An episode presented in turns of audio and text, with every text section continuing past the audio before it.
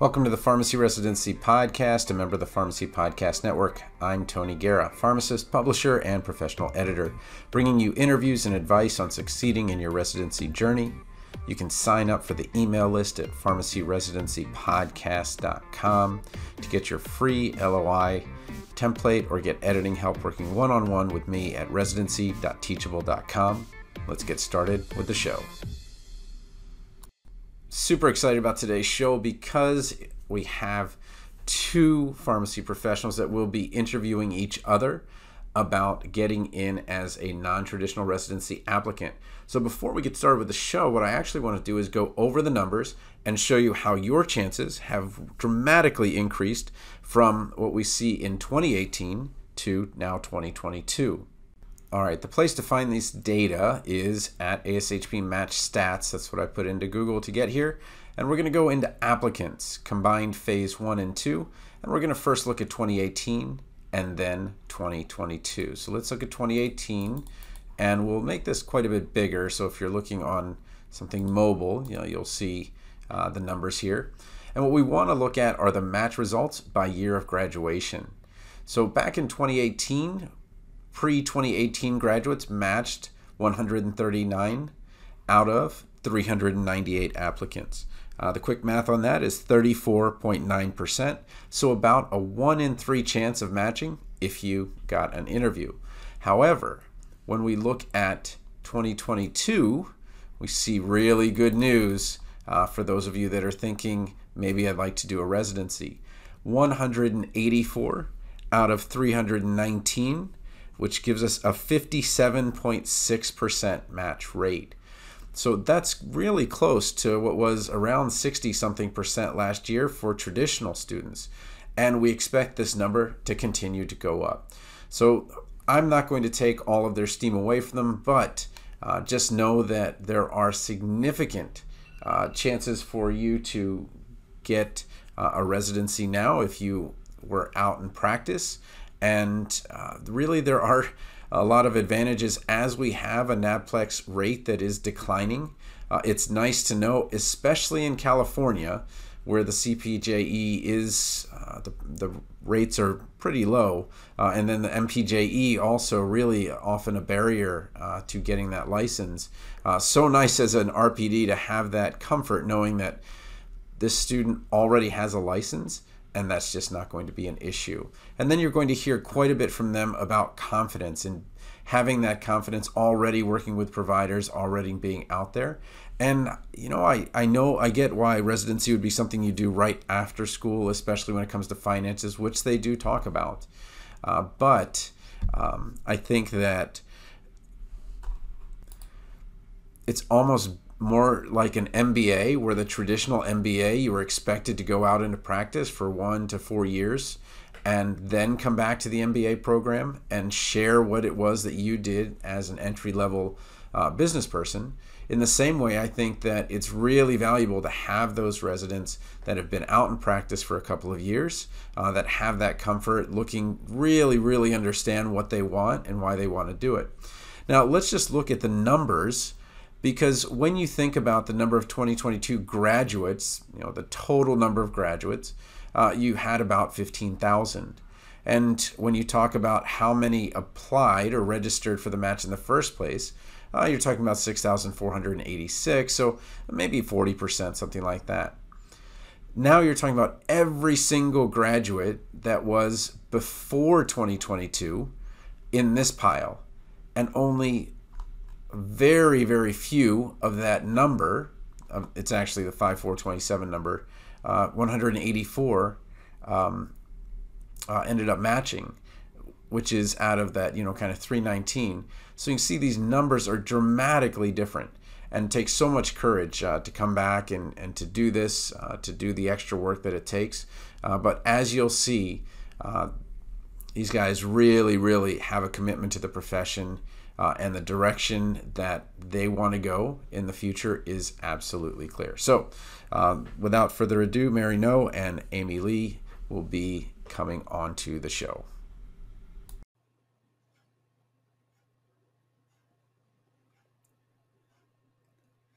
Hi, everyone. My name is Mary. And my name is Amy Lee. And we will be taking over today's episode on the Pharmacy Podcast Network on behalf of Dr. Tony Guerra. For this session, we will be talking more expansively about the non traditional pathway to residency. And what we mean by non traditional pathway to residency, this would be somebody that has been out of school for several months, even years, and they've been working as a pharmacist and now they're trying to go back to a residency to pursue a clinical career or to further their um, career in pharmacy. And so, to start off our conversation, I guess we can start introducing ourselves. We'll start with Mary. Yeah, sure. I can go ahead. Um, so, um, I am currently a PGY1 pharmacy resident over at the VA San Diego at San Diego, California. And I went to Chapman University School of Pharmacy for pharmacy school in Southern California as well. Um, I did their two plus three fast track program, so two years undergrad, three years in my PharmD curriculum. And from there, I have also done at least a good two to three years of work after graduating in 2019 as a pharmacist. Um, got involved during the past few years, and with um, all the support that I've had, went into the residency cycle. And I chose to really go back to residency for my passion and providing patient care in the amb care setting, as well as uh, psychiatry as well, and then also teaching. Um, if Amy, if you want to kind of give a quick introduction of yourself now that I kind of shared a little bit about me. sure, absolutely. Again, um, my name is Amy Lee. I am a current PGY1 resident at Ascension Genesis Hospital in Grand Blanc, Michigan. I graduated in 2015 from the University at Buffalo Pharmacy School, and I've been practicing since 2015. I've done a little bit at a state psych hospital for a couple of years um, in the ambulatory care setting, outpatient setting, a little bit of hospice for several years in Washington. I've done a little bit of informatics, a little bit of ED, a little bit of inpatient pharmacy, and now I'm, I'm back to a residency program. And the reason being that I am very passionate about emergency medicine. That is something that I want to pursue. I was looking into a PGY2 in emergency medicine, and that's really kind of where I want to be. I want to be an emergency medicine specialist, and thought that um, you know, it'd be a good way to kind of further my career and kind of look at that option being a PGY1 resident. The experience and, you know, your drive for wanting to go back into residency is definitely admirable, Amy, especially um, I know what like there's like a lot of challenges, especially in like um, having to like go into the acute care setting, um, working after quite some time before going back. Um, and so, honestly, like major props. And to you as well, Mary. I've seen, I mean, we met on LinkedIn, but I've seen your profile. You've been involved in a lot of different organizations. It seems like um, you do a lot in the ambulatory care setting. You've got your mm-hmm. um, certification in MT- MTM. And so I know you've been really involved, and that's kind of how, you know, we've met and to kind of come to where we're at doing this podcast and I'm actually very excited to be able to talk with you about this too, because um, a lot of times um, with those who finish uh, pharmacy school, like they're in their final year trying to apply for residency. And I was actually one of those students that did try to apply back then as a final year and didn't really match. So, given like my personal circumstances, uh, I ended up having to work for some time, help to support family, um, and be able to also like provide like a lot of community like service to those in like Orange County from where I'm from.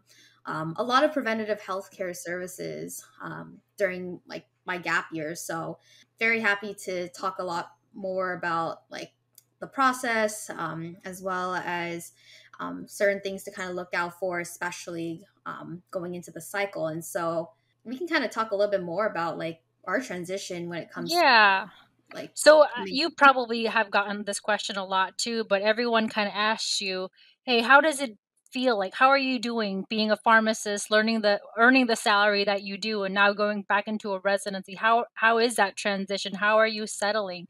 So have you noticed anything? You know how how, how has your transition being pharmacist now going into a residency again? Yeah, um, honestly, like one of the things that, again, f- with finances, um, it's something that I had to kind of build over time. And when it came to the idea of residency, didn't really come up in my mind until like I probably, like, I guess my th- like my start of like my second or even third year out of school, and that's when I decided, hey, I'm gonna I'm gonna go back. Um, I knew that I wanted to go into psychiatry. Um, I knew that if I did go into residency, that there would be a financial pay cut that is involved.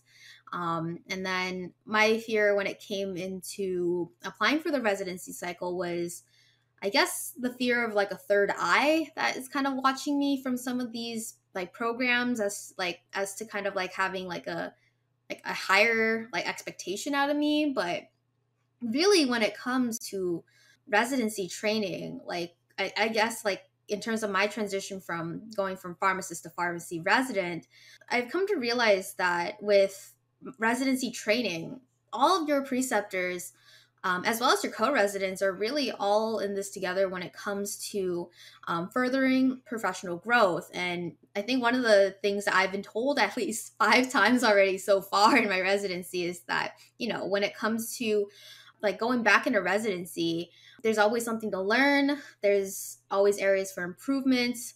One common thing that I've been told by my preceptors is that you're in residency for a reason.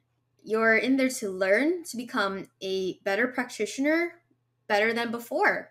And, you know, when I was a pharmacist, I mean, the thing is, there are still things out there that I feel as though I, I still didn't know. Like, I wanted to be able to expand on all of that. Um, and so when it came to the transition from pharmacist to pharmacy resident, it did feel kind of interesting to kind of so slowly kind of retract, I guess, in a way where you kind of are coming back to being a learner.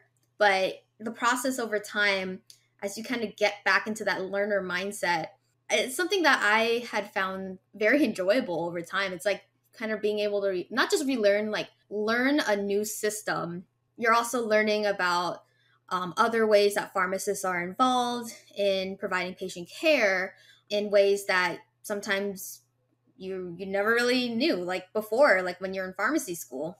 And i totally agree. Um, we use the term learner a lot at my residency too and i, I don't know why but i love being called a learner. Um, you know being a pharmacist and somebody who's been out of school for so long, you don't kind of, I mean, you are a learner, you're continuously learning with your education, you know, RCEs and whatnot, but you're never really in that role to be an active learner where you're learning new things like you mentioned. And so for me, that part has been a blessing. And also, I've had some issues with it too.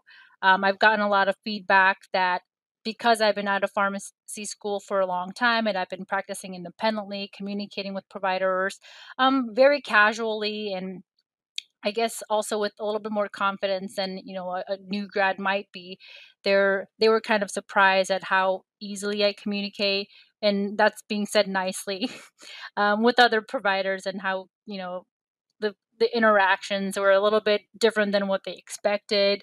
Um, so I feel like that part's been really easy, where you're able to communicate with providers, nursing staff, whether it's medical residents, other people. That's something that you you and I have been working on a lot, being a pharmacist and being out of school for a long time and practicing.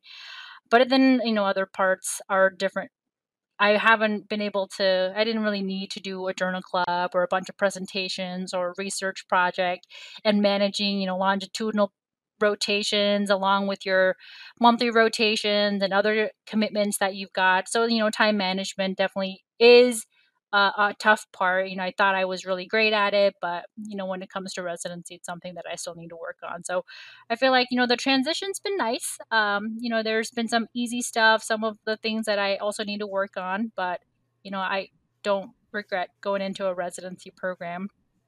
So speaking of, what kind of things did you look at when you were choosing your residency program? I know you're you have your interest in ambulatory care and psychiatry, so I'm sure that played a role. But what other things did you look at? Oh yeah, so um, I actually wanted to kind of stay close to home too. Um, I mean, a lot of people will kind of like think otherwise, which is good because it does kind of expand like your location. Um, I like to call like these factors that that like a candidate looks for as like a net like like all of these threads that make up this net that you're trying to cast out there for all of these residency programs those threads would be something like for me it was like ambulatory care um, being able to provide um, like services um, that relate to transitions of care. Also um, being involved in teaching and preceptorship and also mental health as well and being able to own in on that i'd be able to kind of narrow down as to um, what i would be able to kind of catch or like be able to kind of look at when it comes to um, scan like scanning through like programs that i was interested in really. Another thing um, being also getting involved in interprofessional care something that i've actually wanted to get more involved in.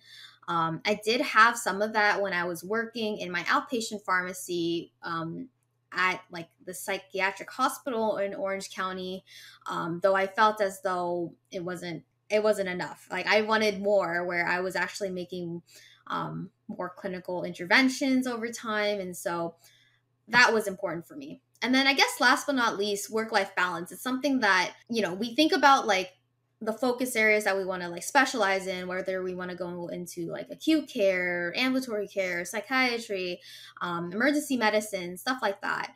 Um, but the thing that is very important especially to keep yourself sane for residency is the work life balance. That is something that i truly needed to look at that i feel like a lot of applicants don't really consider much. It's more like they want to just get into the pro. They want to be able to get into a program, but if you match, you're there and you have to stay there and you have to make sure that, you know, your time time management is like perfect or not perfect, but at least well managed and be able to take care of yourself and also know your priorities too. And and you know, if you don't take care of yourself and do any of that, burnout happens in residency and that is common. I absolutely agree with you there. That is definitely something I've actually lacked to prioritize.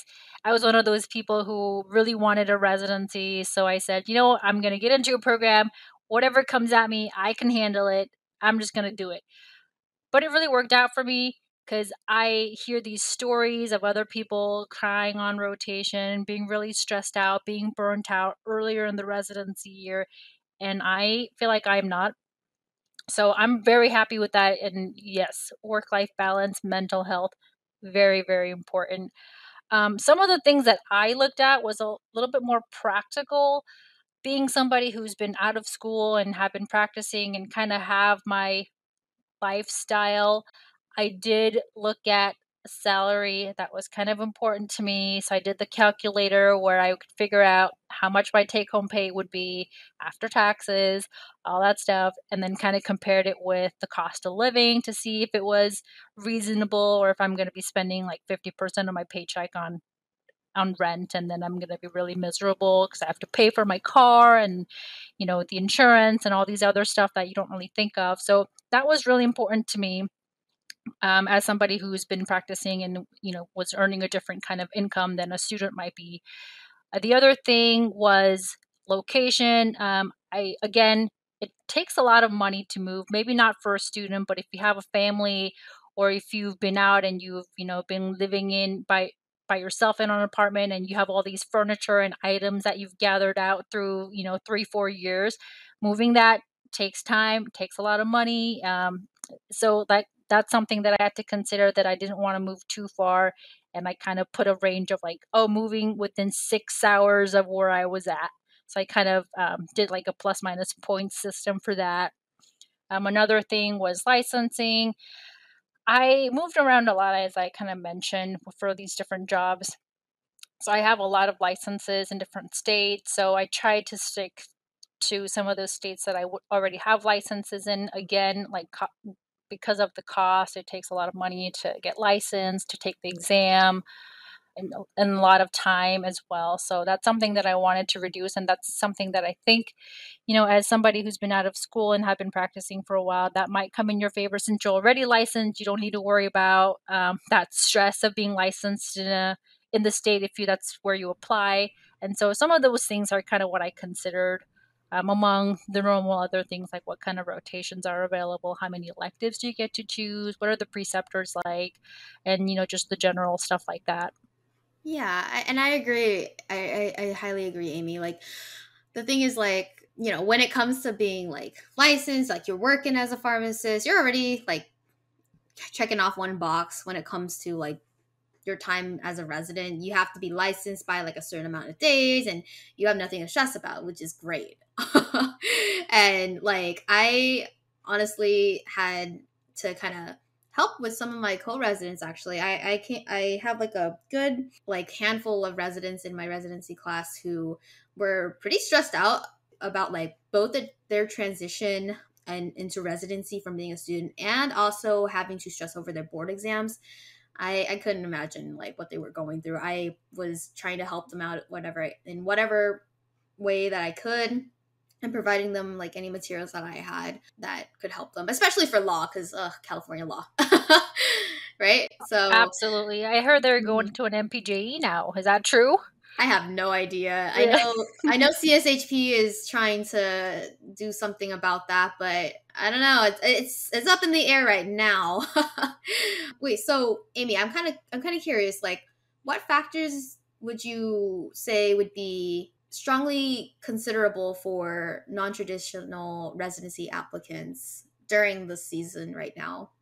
So I think, you know, if you're trying to apply for residencies this year, you don't really have a lot of options to improve on. You know, the leadership thing, you only have maybe a month or two um, at best window. So it's it's a little bit tough to get a lot of these activities in, whether it's leadership or trying to do some research or getting involved in you know pharmacy organizations. So it really comes down to selling yourself, making sure they know where you're coming from. I think a lot of the questions that programs want to know are why are you pursuing residency at this time in your career? What are you trying to get out of it? Where are you trying to go? So I feel like the letter of intent is really important. Um, so I had to, you know, really make sure people knew why, where I was coming from, why I wanted to pursue residency, what I've been doing to, you know, try to get to my career path, the the goal that I wanted to go to and you know how residency would help even at this time in my career how that's going to help me further my career pathway. So I feel like letter of intent is something that I feel like we could focus on you know as a non-residency non-traditional residency candidate especially during this time. Um, mm-hmm. what about you? What do you think would be important to kind of consider during this time? This is a good question that like it really applies for both like non-traditional and final year students too where when it comes to like these interests that you have like kind of going back to that analogy that i had about like your net the threads that make up your net you want to make sure you really know your interests or at least really have like a good reason as to why you want to go back. That's something that i think is most important. You want to make it loud and clear um, why you want to go back. They can see that through your applications, they can see that through your letters of intent. That's something that you really need to make sure that you make clear, especially because they will have to go through so many different applications during the process. And you want to make sure that you're able to get things out there clear and concise. Um, as much as possible as well. I would say, and when it came to some of my application materials, I definitely had to look into different groups of people to figure out who was going to write my recommendation. And so I had to approach some of these residency program directors to see what they wanted to look for in a letter of intent for somebody who had been out of school for at least a couple years or so. And this is what they had told me. They had told me that they had wanted to look into those recommendations that talk about your leadership skills and also your practical skills. So, leader skill leadership skills being like your active roles in certain organizations or maybe even work, for example. Um, rather than just a title on the paper, they want to really know like the stories behind the roles that you have played. Practical skills, how your work ethic is like, how team oriented you are, and then also clinical skills to research skills, scholastics, those could all be like one or two different letters. Research wasn't too big on the radar for some of the other applicants who were just similar to me. Um, they didn't do research, but they did match. I did do some research that it wasn't really it wasn't really like um like statistical research or anything, but it was more like the type of research that I was talking about like providing services to a community and kind of writing like um like kind of a review of that. But clinical skills, scholastic skills, um, certification programs, keeping up with clinical updates, providing clinical recommendations to providers. If you have like a like a former preceptor that you had worked with in the past very closely or have kept in touch with or even professors maybe they could even write your letters of recommendation for you too and so i would definitely kind of nail it down to those factors um, to consider for a letter of recommendation and kind of weave that into uh, letters of intent again, really just trying to make your interests loud and clear why you really want to go back to residency um, despite being out of school for a couple years or so. I think you brought up a good point there where you mentioned you would talk to program directors about, you know, what you want to see and I've done similar things for letters of recommendations because, you know, some programs are really specific. We want to see a faculty member or we want to see two clinical preceptors. And if you've been out of school for, you know, four or five years, let's say, how well can they talk about your current skills when you're rotation was five years ago. You're a completely different person now, I hope. Um, I you've improved, you know, you're better at things, you're better at communication skills, clinical skills, you know, motivation wise. Obviously, you're there if you want to pursue a residency at this point. So I've personally also asked to for those type of programs that we're looking for specific preceptors and you know professors like is it okay if i give you somebody else instead? Would it be more appropriate, or do you absolutely need a professor? And nine out of 10 times, maybe 10 out of 10 times, they want somebody who is more recent and can speak to your your skills, your um, communication skills, your current knowledge, and you know your your current state versus something that you might have had five years ago. So it's not really a big deal if you're trying to pursue residency now and you're thinking, oh my God, I haven't really talked to my professor in three years. How am I going to get this letter of recommendation? You might be able to ask, you know, your colleague. I've used a couple of colleagues this year. Um, I've used a couple of um, managers and supervisors. Um, so this year, I've actually used everyone kind of from my workspace and no one from previous you know rotations or from school or anything like that. So there's options out there you know don't be discouraged that you've been out of school for such a long time and you have lost contact with all these you know school people. Yeah i highly agree like a lot of these professors at least a good two or three of them will definitely remember you because because you worked with them before. I would also say when it comes to at least when I applied, I also asked some of my organization like board board members because I was a board member for um, some of the local organizations here, and I was able to reach out to some of them to be able to talk about like my leadership skills from there and it's kind of a similar process to that of like asking like like some professors it's like they kind of want to see like your CV or see like a letter of intent so that way they can kind of base like their responses off of like what you would want to like deliver to these residency program directors. And with these and the thing is i gotta put this out there because whenever anyone says letter of recommendation it's really a form that they fill out but it's also a lot of um, subjective information that is encouraged for all recommenders to fill in. So that's that. All right, so hopefully for those who are listening to this session, hopefully you get a taste as to what the non-traditional pathway looks like. You can reach out to me, Mary Ngo, on LinkedIn, or you can also reach out to me by my VA email, mary.ngo number two at va.gov.